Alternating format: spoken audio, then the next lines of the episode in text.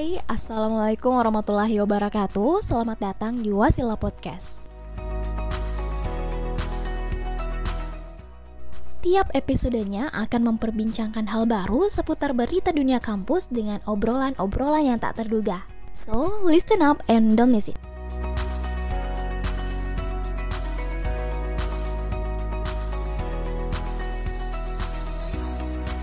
Assalamualaikum warahmatullahi wabarakatuh. Halo sahabat Wasila, bertemu lagi bersama saya Asti Nuriyanti di Wasila Podcast. Nah, di Wasila Podcast kali ini lumayan berbeda karena saya sendiri di sini. Kalau kemarin-kemarin saya selalu ditemani sama Kak Dea, ada juga Kynda yang menemani saya untuk berbincang-bincang dengan narasumber. Hari ini saya solo dan untuk kesempatan hari ini saya akan ditemani sama Kak Mirah. Halo Kak. Halo. Bagaimana kabarnya Kak? Alhamdulillah baik. Kak Mirah sekarang kesibukannya apa Kak? Sekarang sibuk di LBH Makassar sebagai pengacara. Oh. Jadi Kak Mirah ini dia juga aktif di LBH Makassar sebagai pengacara publik. Oke, jadi Kak, hari ini kita mau membahas tentang September Kelam. Karena di September Kelam ini banyak sekali kejadian-kejadian, mulai dari naiknya harga BBM, teman-teman dari mahasiswa mulai turun aksi, demonstrasi di setiap pertigaan jalan. Nah, kalau dari kalian sendiri bagaimana Kak melihat teman-teman mahasiswa yang turun aksi, menyuarakan hak-hak masyarakat terkait naiknya harga BBM? Ya, entah ini apa ya, kebetulan atau bagaimana. Cuman kalau misalnya kita mau runut dari tahun-tahun sebelumnya, beberapa aksi demonstrasi itu besar terjadi di September. Iya. Nah, itu entah kebetulan atau memang apa ya gimana. Cuman kalau memang di September tahun ini memang bertepatan dengan kebijakan kenaikan BBM. Iya. Nah, sebenarnya sih bukan cuma dari teman-teman mahasiswa, ada juga dari masyarakat sipil, ada buruh yang menolak kenaikan BBM. Iya.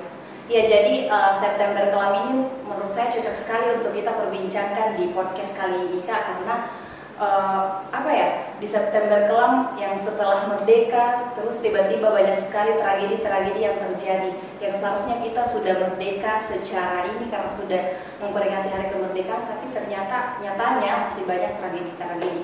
Iya, menilik dari kemerdekaan. Kalau kita melihat bahwa bagaimana Indonesia meraih kemerdekaan itu tidak mudah kawan-kawan, mulai dari Soekarno-Hatta yang diculik oleh para kaum muda pada masa itu untuk memproklamirkan kemerdekaan Indonesia, itu merupakan hal yang tidak mudah. Kemudian dari setelah kemerdekaan banyak sekali tragedi, mulai dari tragedi Tanjung Priuk misalkan, tragedi Munir kemarin di tahun 2004, dan banyak sekali tragedi yang terjadi bukan hanya di skala dunia di bulan September tepatnya, tapi juga di skala Indonesia itu sendiri di bulan September ini. Iya Kak,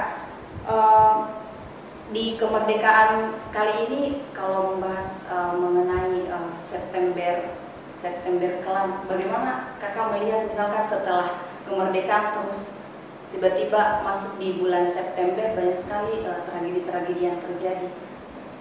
Ya, sebenarnya untuk September Kelam ini sendiri kan sebenarnya memang dikenal dari zaman Orde Baru. Iya. Jadi beberapa peristiwa yang tadi sempat disebutkan, misalnya peristiwa Semanggi, ada Aji Priyo, itu memang mayoritas terjadi pada zaman Orde Baru. Jadi pada waktu itu soal kemerdekaan berpikir, berpendapat, kemerdekaan untuk menyatakan pendapat di muka umum memang masih sulit untuk untuk diimplementasikan. Jadi memang bahkan misalnya lembaga-lembaga seperti teman-teman lembaga pers mahasiswa itu sangat sulit ya untuk ada di zaman Orde Baru. Nah, berawal dari situ kemudian kan banyak kemudian terjadi aksi demonstrasi, penolakan terhadap pembatasan terhadap kebebasan berekspresi. Hingga terjadi rentetan kejadian mulai dari penculikan, represif aparat, hingga penyerangan beberapa aktivis 98. Nah, sebenarnya kalau untuk di tahun ini itu memang teman-teman lebih terfokus soal kita melakukan flashback ke kematian Cak Munir yang diperingati kemarin, karena memang beberapa tahun belakangan ini teman-teman lagi mengupayakan kematian atau pembunuhan dari Cak Munir itu dimasukkan sebagai pelanggaran HAM berat. Nah, ini kan juga sebagai bentuk bentuk dukungan atau permintaan kita terhadap Presiden Republik Indonesia, yang mana pada masa kampanye-kampanye awalnya mencalonkan diri sebagai presiden menjanjikan untuk penyelesaian pelanggaran HAM berat Indonesia. Namun memang sejauh ini beberapa peristiwa yang terjadi seperti tadi disebutkan itu tidak pernah sampai ke peradilan. Nah, untuk yang Cak Munir sendiri memang Bapak Putuklap sudah 18 tahun ya, sudah 18 tahun ini kita maunya memang peristiwa pembunuhan itu digolongkan sebagai pelanggaran HAM berat. Namun memang sampai terakhir kemarin 7 September itu belum ada tindakan dari pemerintah negara untuk memasukkan pembunuhan Cak Munir sebagai pelanggaran HAM berat. Ya, kan berbicara terkait hak asasi manusia, semua orang memiliki hak asasi manusia dari dirinya sendiri, ya kan Kak? Iya, dari Cak Munir ini sendiri yang sampai sekarang belum diketahui jelas siapa sebenarnya yang ada di balik pembunuhan dari Cak Munir ini. Ya, kalau ini kan kita sempat kemarin ya heboh dengan peristiwa hacker. Iya, yang hacker Kak Bjorka itu ya. Itu memang sebenarnya informasi yang disebarkan sama Bjorka sebenarnya adalah informasi yang sudah lama diketahui oleh publik. Misalnya soal aktor intelektual dan lain-lain, dan kemungkinan ada memang keterlibatan negara dalam eksekusi Cak Munir, itu sebenarnya informasi yang sudah lama diketahui, tapi kemudian orang-orang ini tuh belum benar-benar diadili gitu. Jadi memang kita masih mempertanyakan juga terhadap keseriusan pemerintah, keseriusan negara untuk kenapa nih aktor-aktor yang udah jelas dia terlibat dalam pembunuhan Munir itu belum diadili? Iya. Itu yang masih menjadi pertanyaan besar, sahabat Wasila. Kenapa hal-hal yang seharusnya menjadi hal yang berat untuk dipermasalahkan itu kemudian tidak mendapat perhatian lebih oleh pemerintah atau aparat dari negara itu sendiri? Iya. Berbicara terkait hak asasi manusia, saya mau tanya nih pendapat Kakak Mirah terkait bagaimana sebenarnya hak asasi manusia yang ada di dalam masyarakat. Apakah masyarakat sudah memenuhi atau terpenuhi dari hak-haknya itu sendiri, mulai dari hak-hak mengeluarkan pendapat misalkan, apalagi tadi sempat disinggung masih banyak pembungkaman terhadap individu itu sendiri. Bagaimana Kak? Kalau sebenarnya dalam hak asasi manusia itu sendiri itu kita mengenal dua jenis hak asasi manusia, ada hak yang namanya eligible right dan uneligible right, atau hak yang bisa diintervensi, ada hak yang tidak boleh sama sekali diintervensi. Misalnya itu adalah hak untuk hidup, hak untuk tidak disiksa, hak mereka pikiran dan hak nurani itu tidak boleh diintervensi oleh siapapun, termasuk oleh negara. Nah, cuman memang akhir-akhir ini justru sebaliknya gitu. Untuk hak-hak yang seharusnya dapat intervensi negara seperti hak atas pendidikan, hak atas pekerjaan dan kesejahteraan sosial, justru itu cenderung negara tidak aktif dalam proses perwujudannya. Justru negara aktif dalam proses penghalang-halangan yang seharusnya tidak diintervensi. Gitu. Coba misalnya kita menelisik ya beberapa peristiwa terakhir yang ngetren mungkin ya di gerakan mahasiswa itu reformasi di korupsi. Nah, di tahun 2019 sebagai puncak dari gerakan reformasi di korupsi itu sendiri, penolakan terhadap pengesahan Omnibus Law dan revisi Undang-Undang KPK, justru pemerintah melakukan pengamanan dengan pendekatan represif gitu, misalnya dengan menangkap mahasiswa, memukuli, bahkan memang ada yang hilang nyawanya gitu, karena menyampaikan pendapat. Nah, sejauh ini kami sendiri pun tidak sekalipun mendapat informasi terkait pelaku-pelaku yang melakukan kekerasan dari pihak kepolisian kemudian diadili atau diproses menurut hukum yang berlaku gitu. Jadi sehingga pola-pola ini terus berlanjut sampai sekarang. Jadi kalau misalnya ada masa aksi yang menyatakan pendapat di muka umum, kemudian direpresif dengan narasi-narasi keamanan, maka itu akan menjadi sebagai hal yang biasa saja dan sudah dimaklumi gitu. Padahal jelas itu adalah bentuk dari pelanggaran hak asasi manusia itu sendiri. Jadi ini terjadi di masa Munir ya Kak, kalau tidak salah, yang pada saat mahasiswa turun demonstrasi kemudian dipaksa untuk berhenti oleh aparat negara. Sebenarnya tidak hanya dari zaman 98 atau sampai misalnya zamannya Cak Munir, tapi bahkan sampai sekarang gitu. Dan saya pun ikut menyaksikan dan ikut merasakan bagaimana misalnya narasi pengamanan yang dilakukan oleh aparat penegak hukum ketika misalnya berhadapan dengan masa aksi demonstrasi gitu. Jadi memang pendekatan yang dilakukan itu adalah pendekatan kekerasan Nah, sampai sekarang mereka yang jelas melakukan kekerasan itu tidak diadili. Padahal sebenarnya kita mahasiswa ya yang turun aksi ke lapangan itu ya dengan data kita berasaskan hasil konsolidasi yang memang kita bawa, tidak asal turun saja. Tapi di situ pas kita turun aksi kita malah dibungkam untuk tapi yang membungkam itu tidak diadili begitu ya, hak dari mahasiswa itu sendiri. Misalnya kemarin ya kalau LBH sendiri mencatat sih sebenarnya yang dari tahun 2019 sampai 2019 sampai 2021 yang terakhir itu tercatat ada 20 kasus yang masuk ke LBH, kasus pembubaran massa aksi, 11 kasus pembiaran pembubaran gitu. Karena kan sebenarnya itu yang menarik di Makassar itu ada apa ya, kelompok-kelompok organisasi masyarakat, ormas-ormas tertentu yang kemudian justru aktif melakukan pembubaran terhadap massa aksi. Nah, pembubaran yang dilakukan oleh ormas ini itu tidak pernah misalnya disoroti oleh aparat penegak hukum. Bahkan mereka cenderung membiarkan laporan ini. Padahal jelas misalnya teman-teman yang dibubarkan yang mayoritas itu misalnya aksinya adalah teman-teman kita dari Papua itu benar-benar dipukuli, ditarik, ditendang, dipaksa untuk berhenti menyampaikan pendapatnya. Tapi tidak ada satupun misalnya dari dari oknum-oknum ini itu diproses menurut hukum yang berlaku. Ya, ini sudah dianggap sebagai hal yang biasa saja ketika ada aksi demonstrasi yang dibubarkan secara paksa tanpa ada penghukuman. Iya. Karena orang-orang yang mau dihukum orang-orang yang ada di dalam situ misalkan kan. Iya, kita tidak tahu ya misalnya narasi soal keterlibatan ormas dengan hukum. Cuman sangat disayangkan ya kemudian seharusnya kan pada saat misalnya masyarakat atau siapapun menyampaikan pendapat ini ke umum itu wajib mendapat perlindungan dari aparat penegak hukum. Itu sudah jadi kewajiban. Iya, sudah jadi kewajiban, itu sudah jadi amanat konstitusi kita bahwa aparat penegak hukum tugasnya adalah menjaga, mengayomi, melayani masyarakat seperti itu. Jadi bukan melakukan represif atau penangkapan terhadap masyarakat. Iya, sahabat Wasila, menarik sekali pembahasan hari ini. Saya berada di samping Kak Mirah. Iya Kak, terus bagaimana Kak Mirah melihat prospek kebebasan berpendapat ke depannya, semuanya dari banyaknya kasus-kasus atau tragedi-tragedi yang membungkam orang-orang yang ingin berbicara di depan umum misalkan ya seperti itu. Ke depannya bagaimana Kak? Iya, ke depannya misalnya kita kan ini sudah memasuki fase yang sebenarnya pemerintah seakan ogah-ogahan gitu ya dengar pendapat kita.